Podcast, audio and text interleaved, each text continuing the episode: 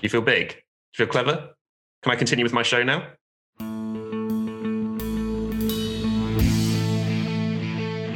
The Drop Back with Sam Lewis, Matt Burns Peak, Joe Costanzo, and Stan Wilson.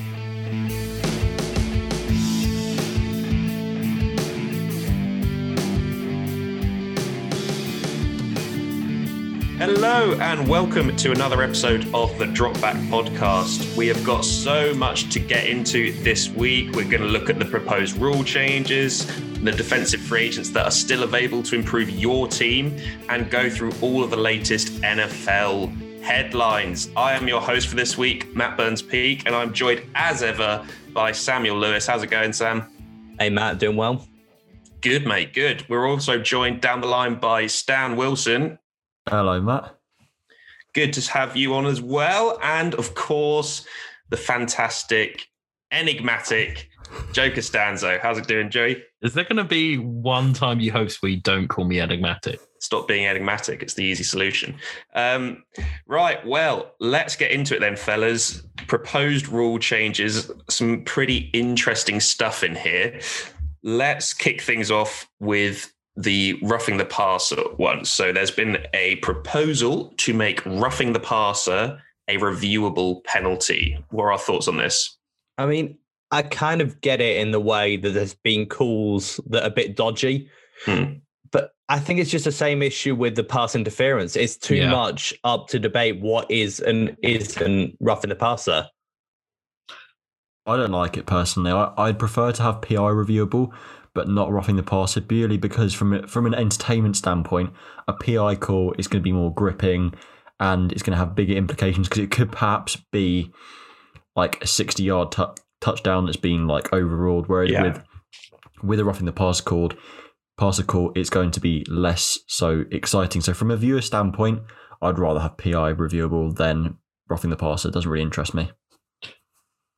I don't know. It's I feel like it's there's a danger that if it's reviewable, that people are just going to abuse it, like they did with the first year of the pass hmm. interference thing. That's that's why it didn't get carried over, is because everyone was calling for a review anytime there was a contentious decision.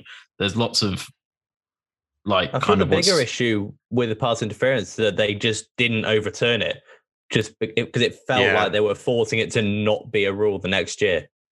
Yeah, exactly. Almost felt like a bit of a performance of like you can review it, but it's not going to change anything. I don't see that happening with roughing the passer because of the way QBs are protected in the league. Yeah. I think roughing, I think as as you said, Stan, roughing the passer is a bit different because you're already bloody there, aren't you? You've already smacked the QB. Whereas PI, it, like you said, it could be a 60 yard touchdown that gets wiped off with some hand cuddling.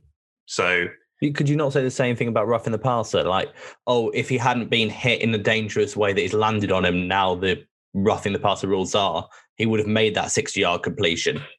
Mm, potentially. I see your point. I see your point. I don't know. I, I, what do we think? Do we think this has actually got legs? Is this something that we could see? I, I think you should. Could you challenge that, like during the pass interference thing? I'm not actually sure. Could you challenge that it wasn't pass interference if they called yeah, it? Yeah, you could challenge it both ways. Okay. It just meant the rule was reviewable. Because there yeah. are sometimes very iffy roughing the passer calls that just, yeah, like they haven't even taken the two steps or whatever it is. They've literally hit them. They couldn't really do anything about it, and it's still being called roughing the passer. Like, yeah, that's because... my issue with all these sorts of rules. You get into sort of VAR penalty territory where there's not a clear one. So with the two feet in bounds, or did he cross the plane? You can see that he did cross the plane. Then exactly measurable. So with these that are up for debate and they're contentious, I don't understand how you can make it a rule. It just creates more debate than it but, solves you, you can tell from a roughing the passer if they if they've clearly like released the ball and then taken two steps towards the quarterback. Then that's but it's also the, the landing on the QB thing, and everything looks like roughing in slow yeah. motion. It's the landing, it's the height of where they hit as well. Like there are other factors. Um, but yeah, I, I mean, I, I, do sympathise with why this is something that's being talked about because we have seen a, a lot of frustrating calls in the last year where you're like that is so soft to be a to be a roughing the passer. Um, but I mean, at the end of the day, is isn't that an issue that needs to be addressed in terms of quality? Maybe refining that rule or quality of implementation of that rule rather than Yeah, making it a it's all to- debate.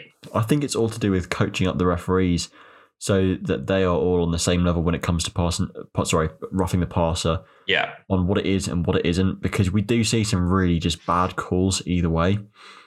Yeah, exactly. Yeah, I do think that QBs should be protected somewhat in terms of literally just having someone land on them full, full up. If someone hits them standing up and they're they're making a, c- um, a recognizable effort to avert their movement, then yeah, sure. But otherwise, no. I mean, to be fair, it's being called in favour of the com- quarterbacks if it's iffy either way. Yeah, I don't think you need to implement this rule to be, oh, the QB's landed on, we should call that one. They're usually given. Yeah, yeah, I th- it's I more think- justice for pass rushers, to be honest. Yeah. I think you do have to accept as well that you're going to get iffy calls in a game. Like no call is going to be. You're never going to get a game with 100% perfect calls. And for all the calls that go against you, you're going to get calls from your favour as well. So obviously, true. that's not the best way of looking at it in terms of the fact that you're going to want that rule fixed at that moment. But what goes around comes around at the end of the day.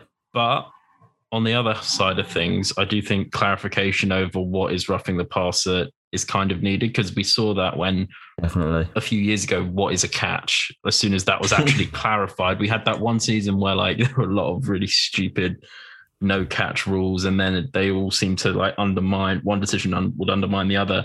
And as soon as they clarified that, now we know, you know, there isn't, there's barely any like that. Mm. That wasn't a, that was actually a catch, and it it should have been a catch when it wasn't called as one. I feel we've had that in a way. Like there was that one season where we got loads of passes, um, roughing the passer calls, where if a defender was basically on top of him any Yeah, point of the Matthews sack, hit. it was given. Yeah. Exactly the Clay Matthews hit.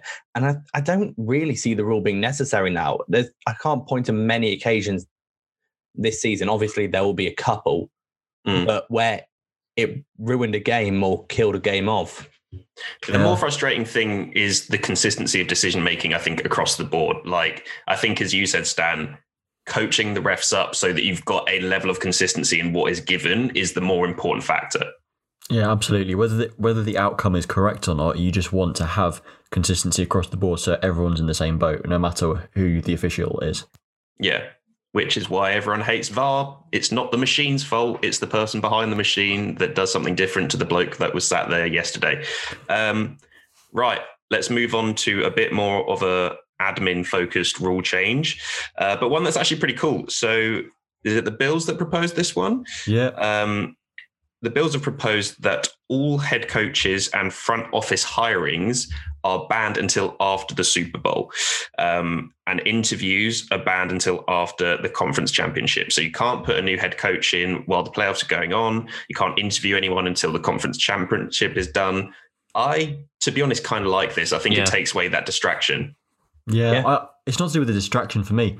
It's to do with the non-contending teams getting an unfair advantage when it comes to inf- interviewing potential head coaches early, whilst the contending teams are still waiting for the chance because they've got their they've got their current current head coach and all their focus is on the postseason and a possible Super Bowl appearance. But it's Yeah, but also the those teams aren't going to be looking to hire someone new. It's also the Unless distraction. their head coach retires. It's the discri- distraction for having an offensive or defensive coordinator in a lot of Yeah. situations on a contending team, That's a good point. yeah. receiving interviews the week of playing a massive game. You know that it makes sense that you, you know if, if the Bills are, I'm just saying the Bills because they proposed it, but if they're signing up to an AFC Championship game. It's good to not have your offensive coordinator be fielding calls from five different teams Yeah. to fill a head Yeah, coaching that's role. probably what happened actually because of the interest Brian Daboll was getting in him. Potentially, yeah, actually, that makes sense. And also moving the hiring process back a bit, it doesn't disadvantage any teams. Like Exactly. they still got the same, all have the same starting point. Why not just have the interviews after the Super Bowl? Why I don't really understand why wait till the conference championship and then put interviews then. Yeah, that's a strange all the way caveat. That is a strange caveat. Maybe it's because you've got those two weeks as opposed to a week. So you've got more prep time and it doesn't maybe affect it quite as much. Yeah, if your whole purpose is you want your coaches being hundred percent focused, Locked then in. wait until the entire season's over. Yeah. I mean, I'd be in favor of that 100%. I think it is sort of frustrating. Um, I mean, speaking from a team that hasn't been anywhere near that stage of the season in quite a while.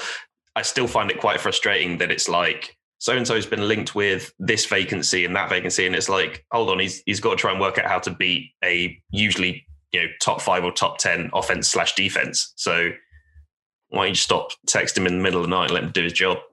Yeah.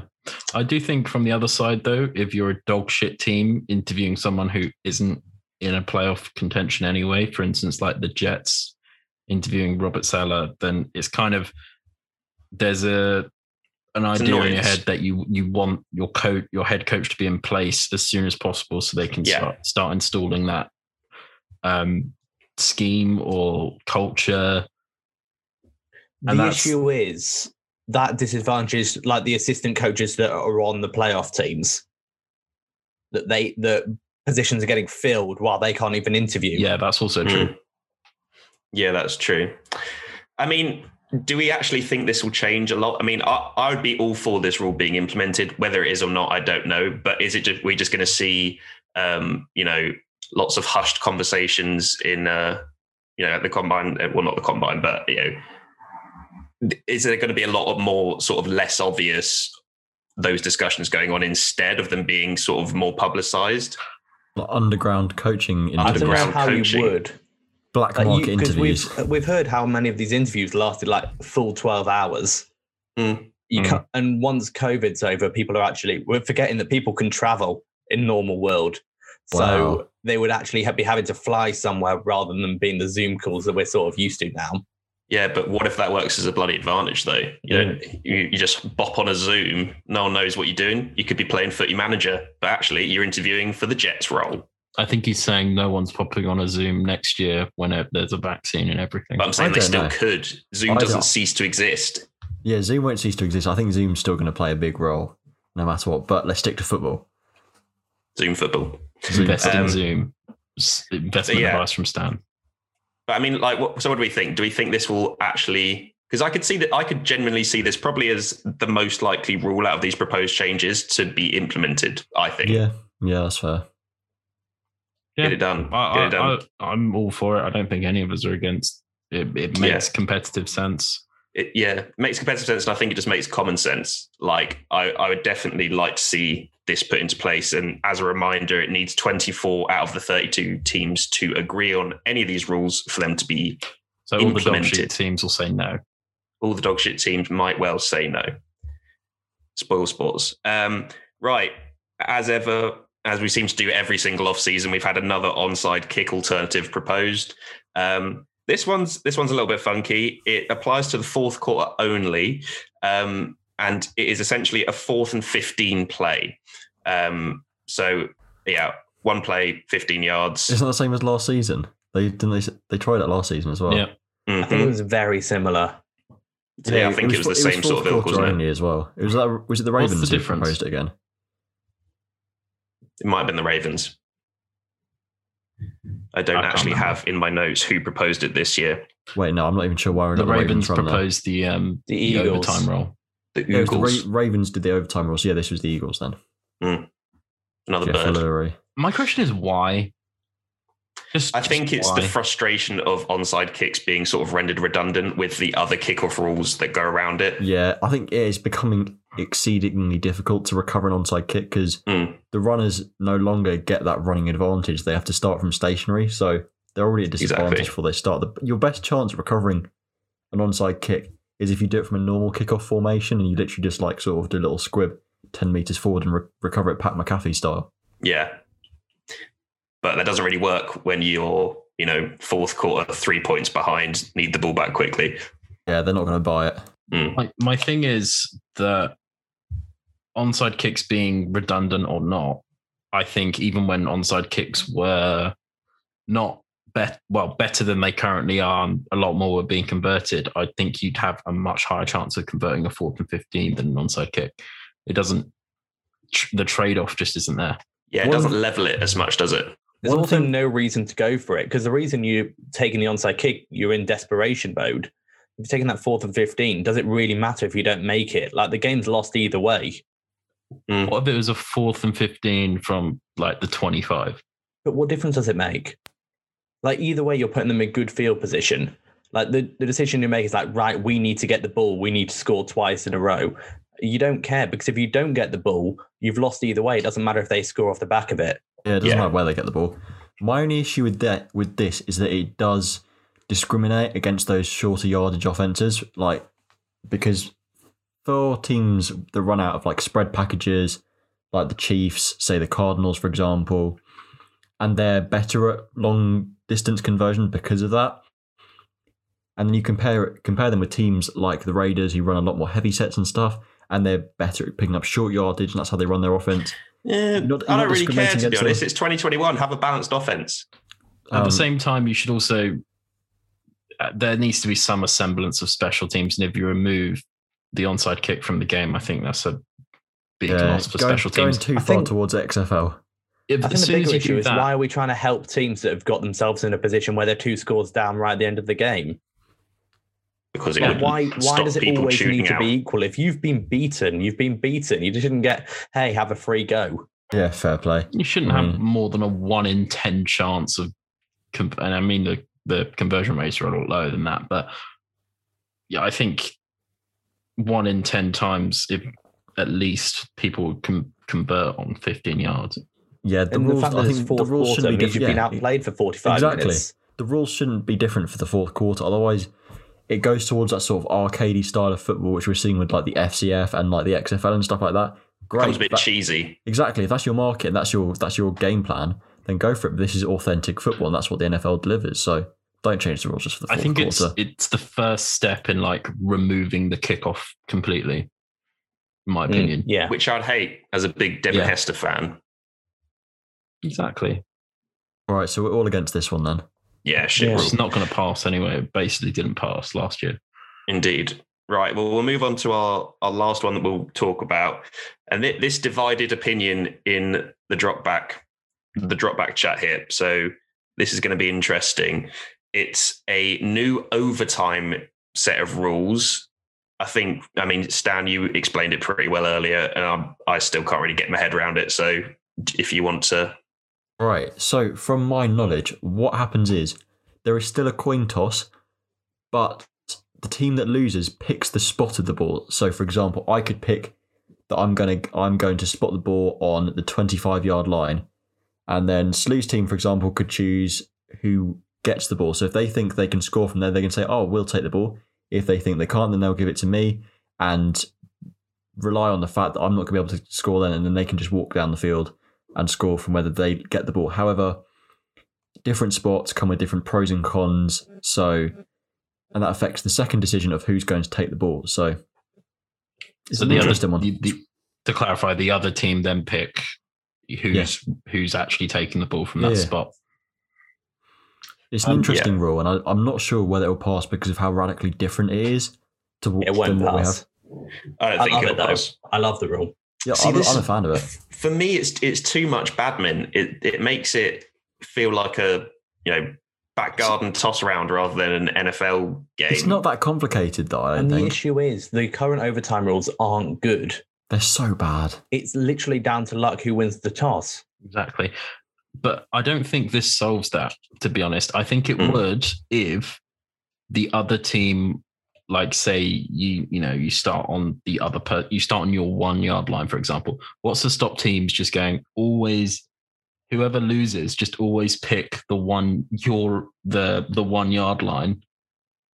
Cause then the worst that's gonna happen is you this is the thing. It's, it, it yeah, would make more sense if it switched possession to the other team from the same spot. No, that So makes it's a that bit makes more sense. like no, no, that, that makes sense football. actually. What you're saying about how you could just choose to spot it on your one yard line. If you really wanted the ball really badly and had a good offense, you say, ah, we're just going to spot it on the one yard line and to rely on the fact you're going to give us the ball.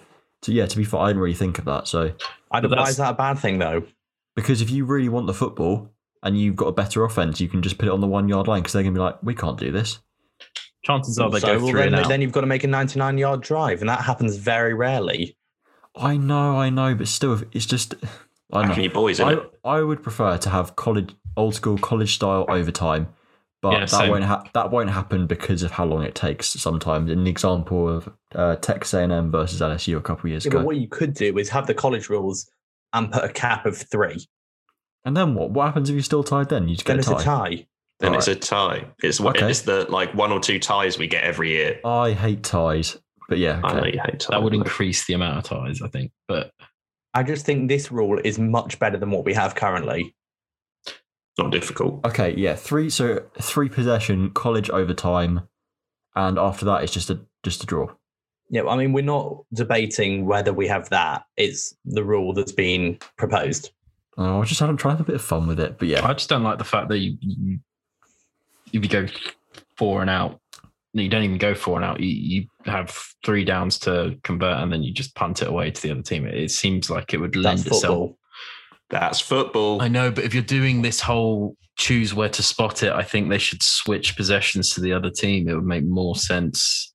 Wait, what 'cause do you then- mean? well, so you pick where the Because ball's then spot the and you spot pick the who ball gets it. makes more competitive sense because you both have to make a 99 yard drive. Let's say. No, the point reason it makes competitive sense is that one person chooses where it is and the other choose who has to make that drive. Yeah, but then the teams, like Stan said, the teams with good offenses are always just going to put it on the one yard line because they'll Right, and if you're a defense Right, that well, you can't have to do stop a team making 99 yard drive, you're not going to be an in don't deserve to overtime. win. No? Hmm. Yeah, you probably It's not haven't got gonna that, pass and you don't deserve to win for sure. it's sure. too wacky. It's not going to pass. Yeah. I, I like it though. That's because you're a forward I think thinker, all right, it's slew. You're a flaws. maverick.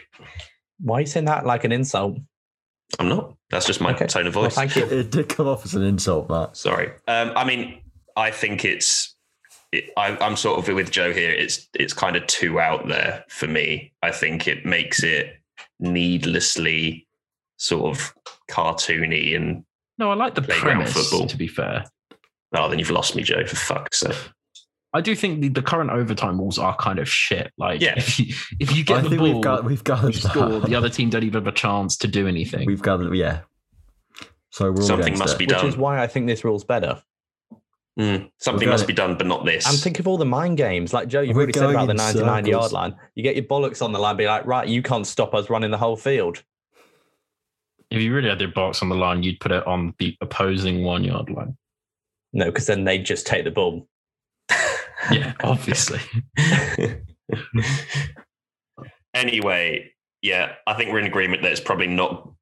It, it's a fun idea, but it's not going to pass. So I think we've managed to roundly say that one of these proposed rule changes actually has a shot. But good job, guys, as always, next year. Um, moving on, we're going to run through some of the big stories over the last, well, I guess, fortnight in the in the NFL. I think it's more Um, like 24 hours, to be honest with you. yeah, but this gets released on Thursday, Stan. It's currently Tuesday. You've got to factor in that delay. Where did fortnight come from? Because we literally had a podcast last week.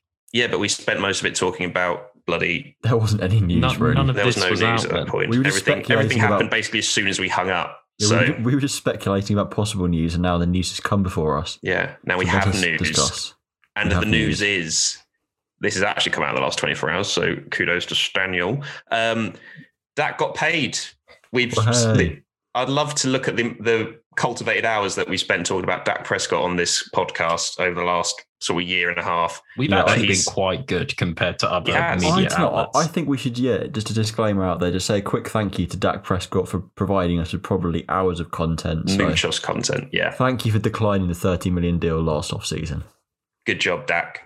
It- he had a plan all along. Clearly worked. that plan has netted him 160 million dollar dues over the next four years. Um, and as Stan pointed out, there's a cheeky little fifth year bit that's been sort of thrown in on the buy to buy, isn't there, Stan? There is a fifth year as part of the deal. It's called a void year. So whilst Dak Prescott is not actually under contract to play for the team, he is under contract to receive money. It's a bit confusing, a bit stupid, but that's just how far they're going to have to backload this contract because of the Ah, fact they can't really afford it this year. Yeah. It's also a sixth year void year if they need to restructure next year. Well, there you go. That's how So bad many their financial years. situations are. The fact that they have years. to put in a in something in to be like, if we have to restructure this, just shows It's how little actually a money they have. surprising number of contracts nowadays. It's not. I think that's quite smart. It's not really that unique. However, he isn't getting paid in Bitcoin, so that's the issue. so it's not totally unique. Yeah. Missed out on that, Dak. Um, but yeah, what do we think of this one then, Jet? Jet? I think Jets, it's a good deal for both sides, actually.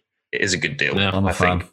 Like the whole the whole sticking point really was whether it was going to be four or five years. it didn't seem throughout the negotiations it was really that much about money. So Dak gets his four year contract, but including the deal last year, it's a five year. So the Cowboys get him for five years. So they'll be fine with the cap because it's backloaded. So it's going to go up. Stan's got a bit more about caps and TV rights coming up. But no, I think I think both teams win here. What do you mean TV rights? Oh, Here we go. TV here he rights. goes. So, NFL Sunday Ticket, which is a product that has been owned by DirecTV since the early 2000s, is currently up for sale. So that means the contract is is on the market for um, potential networks to go and buy that. I think Amazon Prime might be interested in it. But either way, that's going to boost the NFL's yearly revenue massively, which will in turn increase the salary cap because the salary cap is directly linked to the NFL's yearly revenue. Just to caveat that, if you're listening to this podcast, you probably can't afford to buy it, so don't even bother. Or if you Honestly. can and you're looking for something to sponsor, Then sponsor Then- the Dropback podcast. Much cheaper, much more fun. Nice plug, Slew. Good job. Um, so yeah, what you're saying, Stan, basically is more TV money equals more cap equals this deal's actually fairly cheap. And the fact that Josh Allen's going to get paid in the next couple of weeks and everyone's going to be forgotten about this deal. That is true. Everyone's going to be like, oh my God, Josh Allen's so overpaid after one good year. And Dak Prescott will be just rolling in his money. Probably. I mean, where, where does this leave the Cowboys though? Because they weren't exactly in a very healthy cap position before this. I remember we've had a lot of discussions about Dak Prescott and about whether the Cowboys' decision might be sort of taken out of their hands with their cap situation. How Um, can I- they navigate this? Don't think they'll be signing many free agents. Yeah, I think that's it. I think they won't really be signing many free agents. Joe says they don't have a lot of wiggle room, but because it is so backloaded, it's only 22 mil against the cap this year.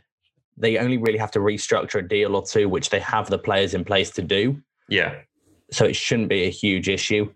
Yeah, they could Stan's going to be get, like, yeah, it means they can afford to get rid of Zeke next year because Well, no, they he can do, can't can do wait that for running backs to be jobless. oh, I hate running back. No, Because running backs aren't people. I don't hate running backs. I just don't like paying Second running backs. And citizens, Stan. Zeke's fun. I said they're second class citizens, according to you. I don't. I think They that just don't also the Cowboys paid. have generally been pretty decent drafters. They've been able to Mm. find Yeah. starters throughout the draft. Like if you look back at their, especially first or third round picks, a lot of them are starters in the league, which you can't say about all teams.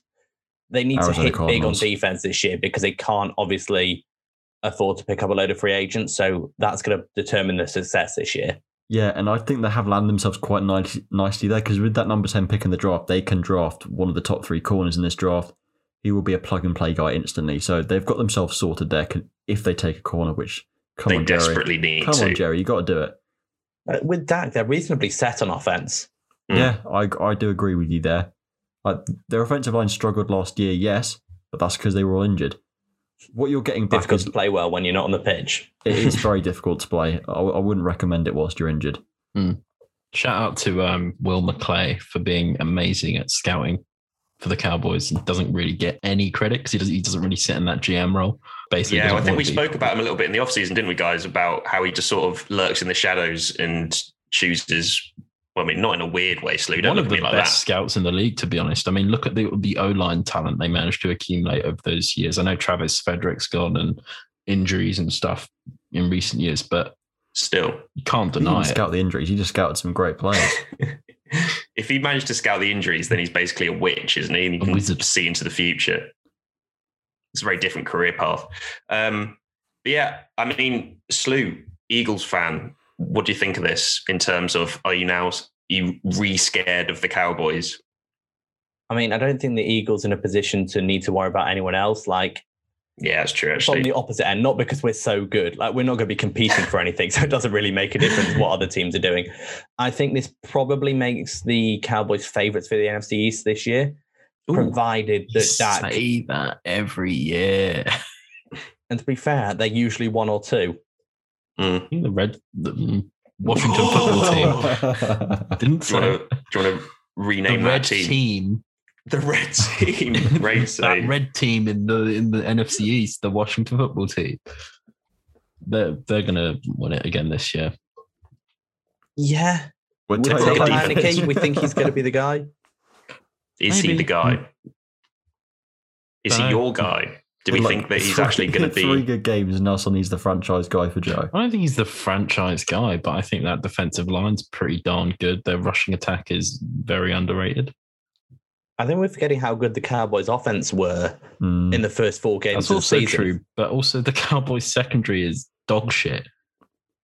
That That's is why we- true. that's why that we is an said- issue. yeah, Yeah, that is an issue they're going to have to solve this offseason for sure. Like they need to pick up a couple safeties because Xavier Woods and I've forgotten his name, but the other guy playing safety with him, they were absolutely awful. Yeah, Their corners were awful. As I said, they're going to have to draft one at 10, perhaps get a safety in the second. But either way, young DBs often struggle in their first year in the league. So it might not be pretty from straight away.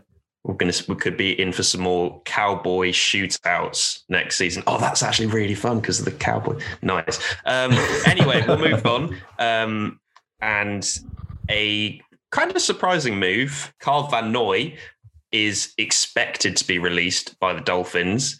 Um, in a bit of a weird one because they we signed him to a pretty chunky contract last off season. He was sort of one of the marquee um, free agent pickups to be the leader on that defense. But Van Ginkel was was very impressive last season, and the assumption is that he will inherit that role.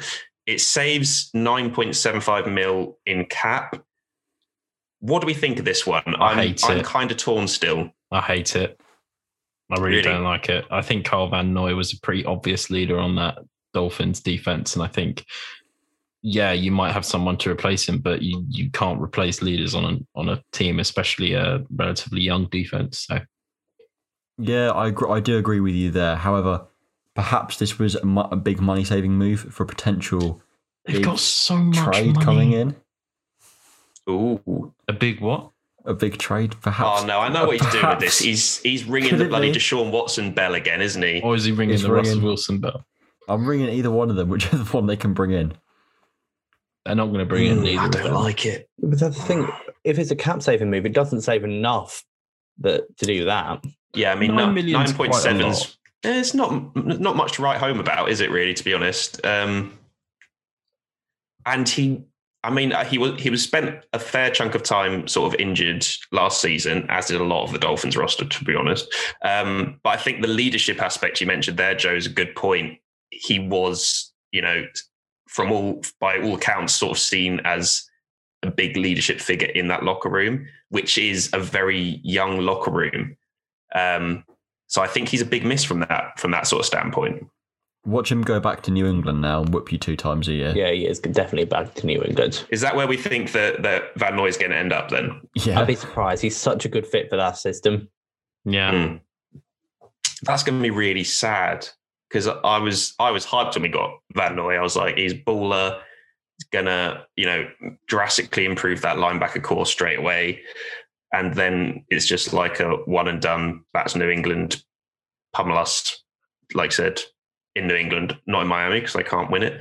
Um, yeah, kind of sucks to be honest. it's interesting. You think you think with Brian Flores, we kind of said it a bunch of times, but coming from that New England background, and you know, Carl Van Noy fits that system so well. You would have thought He's that's the ideal. kind of player that Brian Flores would want on the team. And yeah, yeah, it's it's just it's a head scratcher for me. Like Slew said, I don't think it saves you enough cap to really, given how much cap you already had, to really justify the decision. And now you you have to rely on a younger player to step up into that role, yeah. or The, find someone in the draft. The only explanation I could find to give for it, like, I'm not going to pretend to be an expert on Carl Van Noy's play style. However, like, as an outsider opinion, this is what I'd say. As a team that plays a lot of zero blitz, a lot of man coverage, perhaps they are after a younger, more dynamic linebacker who's better as a blitzer, better in pass coverage, is quicker all round, so Hmm. that they can play it in this versatile and hybrid defense. I mean, I think that's a good point. I think when you look at this Miami team, it's very young, and we, I mean, we'll, as we'll discuss sh- shortly as well with another move they made, there's a clear emphasis to keep getting younger. Um, so maybe that is that is part of it in terms of looking for someone who's maybe a little bit quicker, less of an injury wrap. Um, But yeah, I I still I think it's a bit of a shame because I think we didn't really get to see the real Kyle Van Noy with Brian Flores' system. To I be think that honest, just shows like what you were saying about Van Ginkel earlier. It just shows how cutthroat the league is. That if there's a guy that can do your job for a lot cheaper, you're not going Hmm. to stay on the roster very long. and younger. Yeah, that's true. and younger, and he's got longer hair. Mm. That's the big one. That's the big one. That's the main Um, issue. Right. Well, Carl Van Noy might be tr- packing his bags and trudging back to the Patriots. Um, and he's going to be potentially joined, if he does go to the Patriots, by their newest acquisition, Trent Brown, to the Pats from the Raiders in exchange for a fifth round pick. Instantly bulks up that uh, O line. I think this is a really good move. Yeah, I I agree. I don't think much more really needs to be said about this, apart from the fact that it just bolsters up their O line. With Joe Thuney expected to leave, Mm. it just provides that extra strength you really need, and that they were lacking in last season.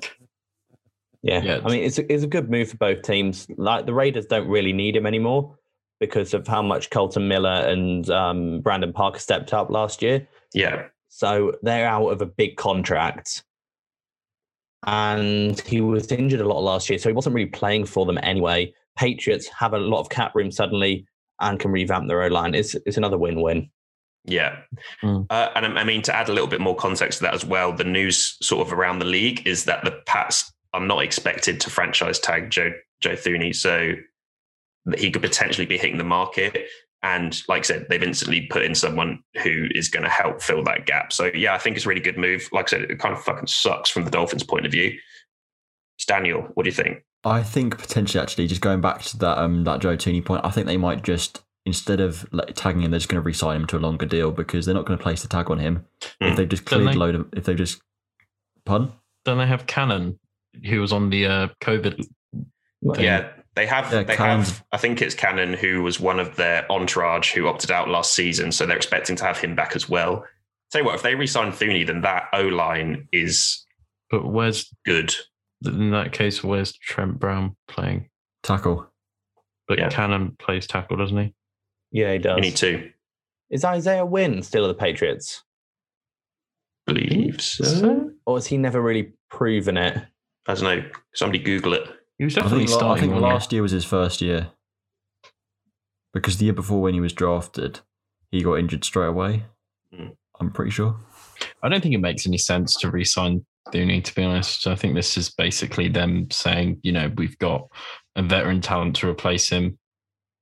They Potentially, but then also you've got the the potential option of like, I mean, considering the quarterback situation as well, right? Like, are they going to give Jarrett Stidham a tryout, or are they going to draft someone? Either way, you put them into a situation where the O line's really fucking good. yeah, but you've got Um, three tackles. Yeah, but the, um, They're- He'd they're- probably none of shift one those of them to players are- guard. well, You'll shift one to Thuney guard. Could go to guard, but then like he's going to want tackle money. Versatility, no, but versatility is expected at the NFL level. Like majority of players can play two positions. Especially paying on the your O-line. guard. Yeah. You're not paying Wait, your guard tackle money. Who are you paying a guard tackle money for? That's the thing. It, they've no, got I mean, Cannon. who did you say that you shouldn't pay tackle money? I think. I think if you're We're going to, talking Thuney. I think Thuney's the only one who could really play guard out of those three, right? So why would you pay him tackle money if he's paying guard? That's what I'm saying. no, he's saying that No, they've got three tackles. to? They're going to No, have to because play why one of them to pay- guard. He wants to get paid. Yeah, paid for a guard Why would he? because no Because one he's will pay him tackle money to play guard. The same way that you can't be a receiver and like, yeah, but I want to play quarterback money. I mean, it's not quite that drastic, right? I thought he played tackle and guard. No, he's a Right, guard. Junior plays guard. Okay, fair enough. My bad. Also, apparently Isaiah Wynn's in the final year of his contract, Oh, so that there you go. I know so they may just not re-sign him and sign Thuney for a long-term deal. Makes sense. and then That's you've got- option. You've got Cannon, or even cut him and- if he's in the last year. Who's their center as well? They've got a really strong center in New England. I can't remember his name off the top of my head. Andrews, yeah. I'm pretty think sure it's it's Andrews. Andrews. Yeah. So yeah, I mean, like I said, that O line is good already and has just become a fair bit better. So it's like the ideal melting pot if you're trying out a quarterback and you actually want to give him a decent chance to sink or swim. I think. Need Although receivers first, apparently mate. Cannon was thinking about retiring last year, so he just maybe on his way out. He was on the Hmm. COVID. He he he opted out for COVID, didn't he? Yeah, but before that, there were rumors of him retiring. I thought he had um health issues that actually meant that he he, he was one of the people who got like the higher COVID thing because he Yeah, had- he. Oh, that's true. Actually, yeah, he yeah, was. that makes sense. Um, so yeah, whether he wants to come back will be a interesting, interesting development. I mean, it could be it could be the fact that you know when we do start next season with vaccines rolling out, fingers crossed, it will be in a much safer environment for everyone involved. out. There, there, there's already like 60 million people in, in the US who've been vaccinated, right? Yeah, so it, it's it's looking good. Yes, Dan, that is a we're lot. doing it. That's like our entire population. And it's all like private healthcare. You'd assume that everyone in the NFL could get vaccinated. You'd hope. Um, but yeah, so w- maybe it's a, a better situation for Cannon to come back and play out a final year. He's had a year to essentially rest and recuperate as well. Um, so I would kind of be leaning towards Cannon coming back as well. And as we said, that sort of completes that O line, doesn't it? No, if they don't don't he's- resign. He's Dugan. going to have to get back into NFL shape again. And if he's at an age where he's considering retiring, I think that would just be the nail in the coffin I coffin don't for think him. he's that old. Isn't he like 29, maybe If he, was, if he was considering retiring and he's just taking a year out of the game and he's got to get Not himself always back into age. that, yeah, Not I'm- always age, exactly. Um, but yeah, I, like I think as we said to round it off, very good move for both. I mean, I was more confused about it from the Raiders' point of view, but as you said, Slew Kolton Miller's been a beast as well. Um, they've got replacements, so they get a decent bit of value for him for an older player. and they released Incognito as well. So They two have released Richie older Incognito, guys who were injured last year. So there you have it. There you have it, sports fans. Mass exodus. Right. And then to round off our um, sort of latest news bits, a surprising trade. Um, Isaiah Wilson from the Tennessee Titans, the former 29 overall pick last season, um, going to the Fins for a swap of seven seventh rounders. Um, I mean, to add some context to this, Isaiah Wilson basically didn't play for the back end of last season because he was a naughty, naughty boy. Um, so a lot of character issues with this one. And as Slew and Stan in particular have highlighted, they were a bit surprised to see him go in the first round last year, weren't you guys? yeah, I was, 100%. Um, so yeah, so yeah, maybe not a day one talent, but a talented player going to Miami for with it. I mean, for me, it's a very low risk, There is, potentially high there is no sevens. risk. There is no risk for it. You're swapping Yeah. seventh round picks. You're getting Exactly. a player for Yeah, free. Although you you do need to calm down on the praise you're giving Chris Grier on the group chat. Like this isn't some genius move by him. If a I team mean- puts him on the trade block and accepts a swap of sevenths, it's because they've got no offers. Yeah. Like this True. wasn't them swindling. This is clearly the highest offer they received. No, I don't, I don't think. It, I don't think for a second it was. not him- that it's a bad move from It's your just the- it's of view. just the Grier it's just effect, not um, genius. it's just it's the just Grier it's effect. just Grier, it's just Grier up to his usual bloody tricks again, though, isn't it? Just swindling the Look, the potentially young not up and swindling. comers. No for- one else offered anything. well, you know, sh- schwind- using the term swindled fairly loosely in this context. Um, but yeah, I mean, No, but I mean, you were right about the first round talent thing.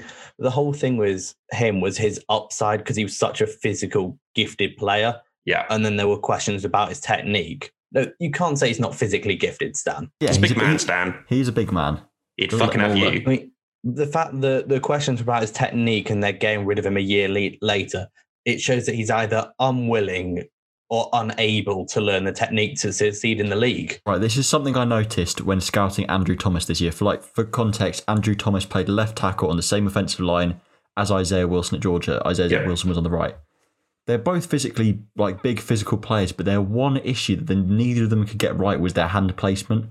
Like the Georgia coaches can like consistently coach them to not put their hands up on the inside as, as you're supposed to with as a tackle. You're not supposed to. You're supposed to put your hands essentially underneath the pads to generate leverage like that. But they they would like hug the rushers. like that's that was literally the technique they were taught. Works for the? Packers. They were taught. Yeah, it does work for the Packers. But Andrew Thomas has really struggled as well, and he went really, really high in the draft last year. That Isaiah is Wilson true. struggled, and I'm not the I'm not one to say, oh, he came out of this school, he's going to be bad because this school has never produced a player at this talent at this position before, like the whole thing with Alabama QBs.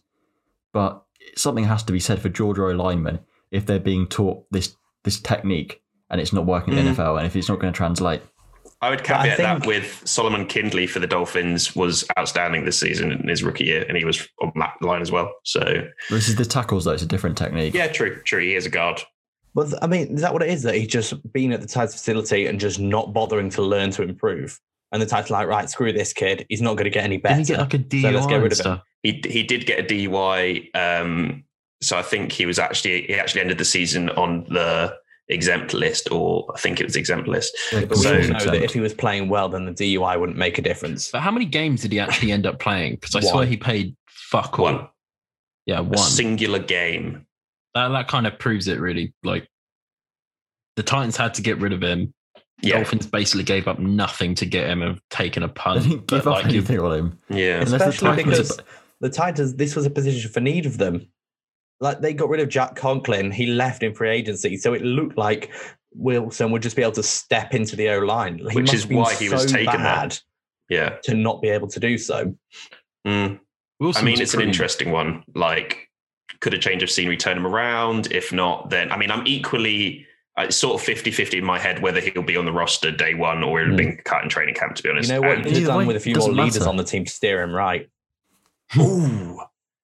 Oh, he's yeah, because cool Carl. Van Noy really leads that offensive line of the Dolphins. Hey, mate, if he got a leader, you think the Bucks defenders didn't didn't care about Brady sending I'm texts not saying they don't care. I'm saying they're not practicing with them every day. They're, Yeah, they're that's true, actively but yeah, practicing against them. That Dolphins O line, they have like an average age of five or something. They're all like they're all rookies pretty much, aren't they? Average age of five. Imagine, Um, imagine if they actually were all five years old. I, I don't think they should be playing. I think that would be horrific, to be honest, Joe. Quite frankly. the, like the center can't fit the football for his leg. I mean, I think the m- bigger issue would be the danger to the quarterbacks and the running backs. And also to the O line. These are children, guys. Children. Yeah, they just get stepped past. Our Chase Young coming bull rushing this. If it just This walk is- around him, it just nail to her. This is this is turning into dangerous territory. So let's move on. um, right, chaps, let's talk free agents that are still available um, on the defensive side of the ball. And there are some some tasty propositions here that, as I said at the start, your team could be walking home with But not for the right price. What was that, Joe? Not lettuce. That's not a very tasty proposition. I love when you force in a little joke and then Matt makes you repeat it. You feel big? Do you feel clever? Can I continue with my show now? Right. So let's kick things off talking about Yannick Ngakoue potentially on the market. At the current time of recording, he hasn't been franchise tag, tagged, which we can't say about some of the other people I want to talk about because franchise shagged. I said jagged. But yeah, at the time of recording, he has not currently been franchise tagged, which I can't say about some of the other names out of my fucking list. So thanks a lot, Saints. Um, but yeah, what do we think? Unique. Do you want him? Does anybody want him? Where would he Yeah, be I'd take him. I'm, g- I would take him, but not a franchise tag because if I'm going to pay a player top five money, I want a top five player at that position. Mm. And that's Simple not as. unreasonable, Stan. It's your money. You do with it It what is you my will. money. Um, yeah, he's not exactly been the picture of consistency of late, has he? To be honest, I mean, last year. yeah, that's of Then- late. And his I mean, situation was pretty difficult when you're weird as well. two, two new teams in one year. Mm, Exactly. Like true. he went to the Vikings. He barely had any time to settle into to the Vikings, and then he got moved to the Ravens. And we did see near the end of the season with the Ravens as well. He did start to contribute, especially in those playoff games. He started having a real impact. So I think from a Ravens perspective, I would probably look to re-sign him and rather than Matt Judon. Matt Judon's just asking for way too much money, to be honest. But I think Ngakoue is a good player. He's not a premier top five D end. And like Stan said, we shouldn't really be expecting to franchise tag him or pay him that kind of money. But I think if you if, if we could come to a deal with him that, that that's reasonable, it's better than No, looking you in let the Matt Judon walk. If you're going to let Matt Judon walk, then you let Ngakoue too. because of- Matt Judon principle. wants to be paid. What was it? No, It but the was- franchise tag's the same for both players, isn't it? no, because he we franchise tagged him last year. I wouldn't tag oh. either of them if I'm really honest. To be honest, I Yeah, think if you're not going to tag Judon, don't tag tag Ngakoue, even if it's slightly more. I didn't like- say. I said sign him to a good deal. Yeah. So. You'd I- so I think a really good. I think a good fit would be the Colts, who lack a really good pass rusher on the outside, That Yeah, is true. their inside defensive line is a lot better. suit what Ngakoue's skill set. You got Buckner on the inside, so you take a bit of um, eyes away from him. As Stan signing, they've got lots of money to burn. I think Mhm. the Colts are a really good matchup for this Yeah. team. And and I mean, it also fits in with our trend of suggesting every player goes to the Colts, which we've been doing this Yeah, offseason they've got so a far. surprising number of holes for a team that's predicted to be a contender. Oh, Yeah, that how's is this? weird. How's this for a fit? The Miami Dolphins. Yeah. Well, we've already I like said the that about Dolphins 50 times. or the Jets because the Jets, Oh. as we no, no, as we said down the stretch last season, like I I think Joe said this, they've got all the pieces on the inside. All they need is that final guy to come through and take advantage of the pressure that's being generated and make Yeah. that sack. And I think Ngakoue could be that guy. Yeah, you're absolutely right. Mm, that could be quite a tasty fit with Robert Saleh. It, he basically needs to go to a team that doesn't need a number one pure rusher. He needs to Mm. be either a number two piece or sort of part of a complementary front. Like he's not a game wrecker on his own, but he's a very good player. That's exactly Yeah, right. He, he, when he had success with the Jaguars, it was in that rotation of D linemen where he wasn't playing 100% of the snaps. Yeah, that's where they had Calais Campbell there as well, wasn't it? One of the things with um, Yannick Ngakoue is as well, you know, he's still pretty young. Like he's been, he's flashed, you know, in in Jacksonville, as as Joe said towards the end of last season as well with, with the Ravens, he looked impressive in the playoffs. Like there is talent there, um, and he's he's a fairly young player who could still improve. So, as you said, I think there's a there's a few different options for him, and I think he would find the most success on a Jets or sticking with the Ravens or potentially the Dolphins, where, as you said, he's not going to have to be the guy. He's going to benefit from other strong players lining up next to him. I'm very weary of us saying the Jets and the Dolphins for every single free agent option just because they have money. And That's the issue, though. This year, there's very few teams that seem to have money. They've either If you got don't the, like it, Joe, don't fucking listen. they're, they No, even if you don't like the show, Fine, make sure I'll you leave. listen, download all of that, share it with your friends. Unless you Joe. not Um, desperate though. All right, I won't share it with any of my friends. Let's move on from one Ravens pass rusher to a Ravens pass rusher in Matt Judon. Is this not the sort of exact same story as Yannick Ngakoue, except No. he's slightly No, less it's- good? it's- I it's think different. go He's to the asking for way too Dolphins, much money. He's a, he's he's a better pass rusher. Is he? Yes. Yes. Yes. Is he more of a three four Categorically. backer than an end? Yeah, no, he is. Yeah. He's definitely a He's three four backer. 3-4. But the thing the thing with Matt Judon is he's very good, but he's not once again, it's it's not a he's not a premier edge defender. And I think the kind of money he's expecting to get and everyone in his team is is expecting him to get is just unrealistic. I don't think he's going to get paid that anywhere. Do you think Um, he's in for a nasty shock on the first day of free agency then? I think it's a, a- one of those like Lev Bell situations where he thinks he's going to break the freaking market, and then he realizes like, No, no one wants me. I'm not that guy. No, don't know who wants him. I think a team will definitely sign him, and there- there's You might have to lower it. he's still it. one of the best. He's still probably the best edge defender available at the moment, but it's just he, Jack he's Barrett not not worth what he thinks edge he is. anymore.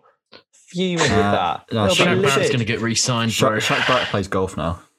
Jack Barrett plays golf. Jack Barrett's also not included in this segment because if you listened to previous weeks, we've already talked about Shaq Barrett. So if you want to hear what we think about Shaq Barrett, fuck off and listen to previous episodes. Why are you in- but in a really positive way. today? I'm not sorry yet. Don't fuck off. If you want to hear what we sort- said about Shaq Barrett before, go and listen to previous episodes of our podcast. Finish this episode first, though, while you're on Yeah. it. Don't don't skip out on us. We've still got more more stuff. It's good. I promise. It gets good. Um, so yeah, Matt Judon. w- What are we thinking? Because that asking price is steep He's in just- today's climate. Really, Matt? Yeah, but well, I mean, on the Ravens side, we are not, we can't afford to franchise tag him again. Uh, well, we can, but we're not going to because it's it's stupid at this point. And Mhm. He he will consistently give you nine to like lower teens level of sacks. Like, may, I say lower teens, 10. maybe like ten or eleven. But Not teens, famously. I think he got thirteen sacks one year. But he's he's one of these players who early on in his career wasn't really a showstopper and has kind of bloomed as he approaches 30, which is what I, To be fair to Judon, he was buried on the depth chart early Yeah. on. He didn't really get a fair crack at the old whip, but early days. What do we think of a Titans as a fit for him? Mm. Titans do need pass rushes because Yeah. Jadeveon Clowney was a flop. Well, yeah. it's another Yeah. situation that he's, he's joining quite late on. And I think it's like how Joe always says that people rusher. expect more pass rushing statistics from Clowney than what he actually is. he's never been a pass rusher. People saw that massive hit in college. That wasn't, it was literally like a running back getting the ball anyway. He's, he's a him. good run stopper, to be fair. Like, no one's saying he isn't. He's just never been a premier pass rusher. Because people saw him as this big athletic freak, like, he must be good, like, coming off the edge, and just never Nope. was. The Texans used him in certain situations where, like, he would, you know, uh, if he had, if he was crossing behind uh, an interior line, lineman or something, he will have some success. Or they, And they it's working opposite what? Yeah, exactly. Yeah. I was going to say he That's wasn't what- And to exactly be the fair- only To guy. fair to Clowney, that's no shade on him as a player. He's a great football player. Mm, He's just not a pass rusher purely. Yeah, exactly. Um, but yeah, I mean, I'd go circling back to Matt Judon. I think Titans could be a good fit, and I think both him and Ngakoue are going to benefit from the fact that there's not really, as we spoke about before, there's not really like a premium guy at pass rush coming out of the draft this season. yeah, now Um, JJ Watt's gone. Yeah, and JJ JJ Watt's off the market as well. So And the other two not- guys, injury concerns. You got Bud Dupree, who did he tear his ACL last year? Yep, he's coming off an ACL. I don't. And uh, Carl Lawson, who, while talented, has had a spotty injury history. Carl history. Lawson is it's honestly I think he's so underrated compared to Bud Dupree. I think he's Yeah. a, he's a much better player in general. Yeah, agreed. But yeah, so I mean, maybe it's not out of the question that Matt Judon gets somewhere near that asking price because there's not else, there's not much else out there to be honest. But anyway, who who was going to pay it? yeah, who's going to pay him what he's asking for? Oh, the Jets will throw some money at him. I know you'll always like that as an option. Um, anyway, let's let's finish it off with one of my favorite names in the league, John Johnson. He's and a if very that doesn't player. sound made up, then I don't know what does. But yeah, John Johnson from the Rams looked pretty pretty tidy last season on a very good defense, a good safety with a good level of experience, and who played very well last season. Could have quite a lot of suitors potentially here. Yeah, the Rams yeah, I wouldn't want to be a able team that pays him a lot of money because I think I said he's good, Hmm. and I think he's fine. I think because there aren't a lot of safeties in the free agency class, there he might get paid more than he's worth, Yeah, and there's nothing wrong with him. And he's just not an elite too. level player. And the draft, too, this is this a really, really, really weak safety class in this year's draft. So that pe- teams are going to want to spend more on safeties in free agency. I would be thinking. yeah, and he's going to benefit from the fact that Justin Simmons and Marcus Maye have both been tagged by their teams. They're free safeties, though, aren't they? I think John Johnson plays strong. That is true. That is true. But as in, there's, there's not like another big name on the back end that that's gonna you know be a comparison Yeah, to him. So he could see a pretty hefty payday. I mean, the Cowboys maybe we spoke about earlier in the show. I think the Cowboys could be a good fit, but How are they going to pay him? Money wise, yeah. Yeah, if they restructure Mm. a few deals, they could maybe afford him. The one that I would go for is the Chargers because Brandon Staley's just taken up the head coaching Okay. job there. Like it would just be an instant fit. He already knows the defense. He already knows the scheme. And if Brandon Staley likes what he got out of Johnson last season, he might even take a slight pay cut as well. Who's because of in the that strong safety role in the Chargers? I thought it was like Adrian Cyprian or something like that. Yeah, fair enough. I think so. I mean, we're we're hopefully going to see Derwin James back again next season as well. So that could be quite a tasty one-two at safety. Um, Also, Yeah. he's only he, does, twenty. he would benefit being like a split safety rather than like purely in the box or like Yeah. one of that one high. Yeah, he's only twenty five as well. On a talented defense, he could get a lot better. Oh yeah, hundred percent. Like he he did benefit last year from being in Staley's scheme at LA, but obviously that entire defense was massively successful. And so yeah, that's why I'd suggest Chargers stick in LA. Different different team though. Yeah. stick in LA, stick in the same stadium as well. Absolutely, yeah. Um, so yeah, and I the mean, other fit maybe will be Washington. that could be interesting. Make that defense even stronger. Yeah, they do need some help on the back end of that defense. They've got Landon Or- Collins playing strong there. Does he play strong? Wait, is he still there? Pretty sure Landon Collins. Yeah, Um, Landon Does he play Collins is in strong? Washington. Or I thought I thought Landon, Landon, Collins Collins was doesn't free plays strong. safety. He plays strong. Hundred He percent doesn't- box safety. John Johnson doesn't really play. It's not really strong or free in that two high system when they play a lot of quarters. Oh, it's not really yeah. that in the traditional sense. So it's it's, just safety. Left safety and right safety. the deep man. The deep man.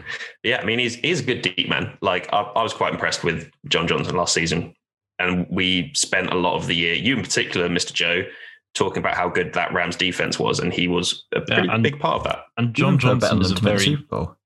He's a very Mm. sure tackler. I think if, if he doesn't allow people to break off those like ridiculous plays, you know, you you've got someone on the back end who will make a tackle. Yeah, he's gonna massively help a, a defense sort of contain those big plays, um, which I Big think why is a reason why, in particular, the Cowboys should try and move heaven and earth to try and get him. To be honest, because they got They're doinked to. by large plays. I mean, like, yeah, I'd love to see it as a clear fit, but I just don't know how the hell they're going to restructure a bunch of contracts when they've Yeah. had to. Yeah, they're, they're gonna. have to. okay, yeah, the Cowboys are gonna have to go safety in the second. That's their only option, really. I think it's just Mm. gonna be a draft full of defensive backs. No, you can't go first for safety this year. There's no one there really. You say that, but I mean, to, to give some context, you know, who, are the the sort of best safety, best of a bad bunch this year at safety Tyree coming out draft? Gillespie. Tyree Gillespie is a guy that Slew likes, but he's likely to be a day two pick. If if like midday two, something like that, he's going to be a bit of a steal. Slew reckons, but uh, as as far as the top guys in the draft go, they're the, the, the two boys from um, TCU. You've got Trevon Moehrig and Ar'Darius Washington as well. Moehrig is supposed to go in the first round, late first round. However, he could be reached on in the middle first. And honestly, I think people are over evaluating how good he is purely because of how bad everyone else is in that class. Mhm. Like To be there fair, is, even with safeties, you don't see them go that early generally, unless they're like a flashy single high free like rapid guy. You don't Yeah. often see it. no, no, that's that's that is a very valid point. Like the your Derwin James, Eddie Jackson types. yeah, you, you, you'd say you'd be surprised if the Cowboys took him, but then again, Not at ten. No, there is no chance. I'll, I'd put a lot of money on this. There's no way they take a safety at ten overall. all right. Well, all I'm because saying none is of us Mike, have a lot of money. Would you put a sandwich on it? I'd put a sandwich on it. Yeah, Joe, do you want to do that? I'm not. I love how you I'm instantly doing go to Joe because you you know he loves betting. Don't love betting. They're just very good at it. Um, So what was No, your Super Bowl bet again? You you say that at ten, but then Mike Mayock took what Clelin Ferrell, Ferrell at number four. Right, You Ferrell was a first point round. to Mike Mayock as an Yeah. example. Ferrell was a He's a consensus crazy man. first. Ferrell was a consensus first round talent. Trevon Moehrig is not necessarily a It consensus was a first round talent. consensus. Like everyone had him at like twenty nine in their drafts. but that's- a lot of people had him going in the second round. I don't know where you've come this consensus number one talent from. I never didn't said he was consensus number one talent. I'm oh, sorry, first round. But people had him going in the second round. A lot of people had him going in the second round. but Mike Mike Mayhawk had other ideas. What we He's got found out is. Mike Mayock is just does whatever the fuck he wants. He does. Yeah. He, he really does. That's the best way to put it.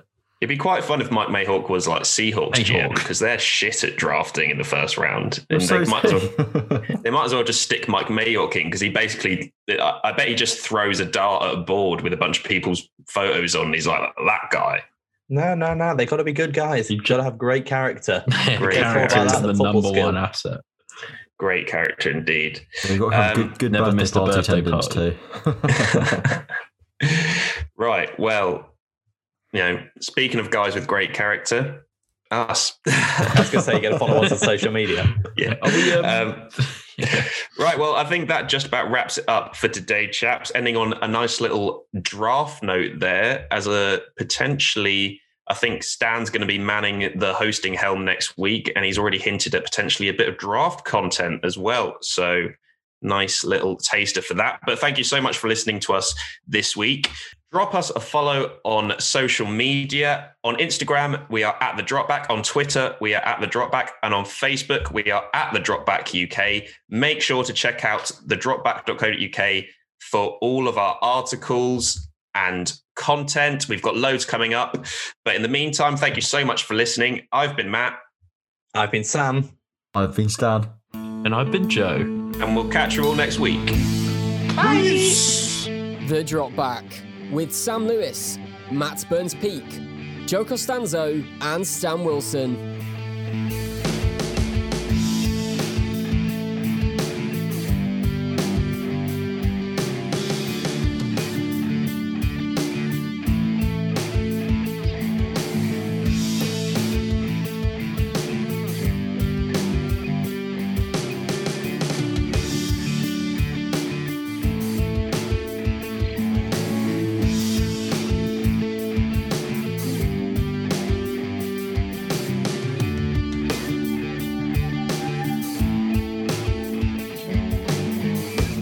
Matt Judon, Yannick Ngakoue, and old In Long way? Johnson.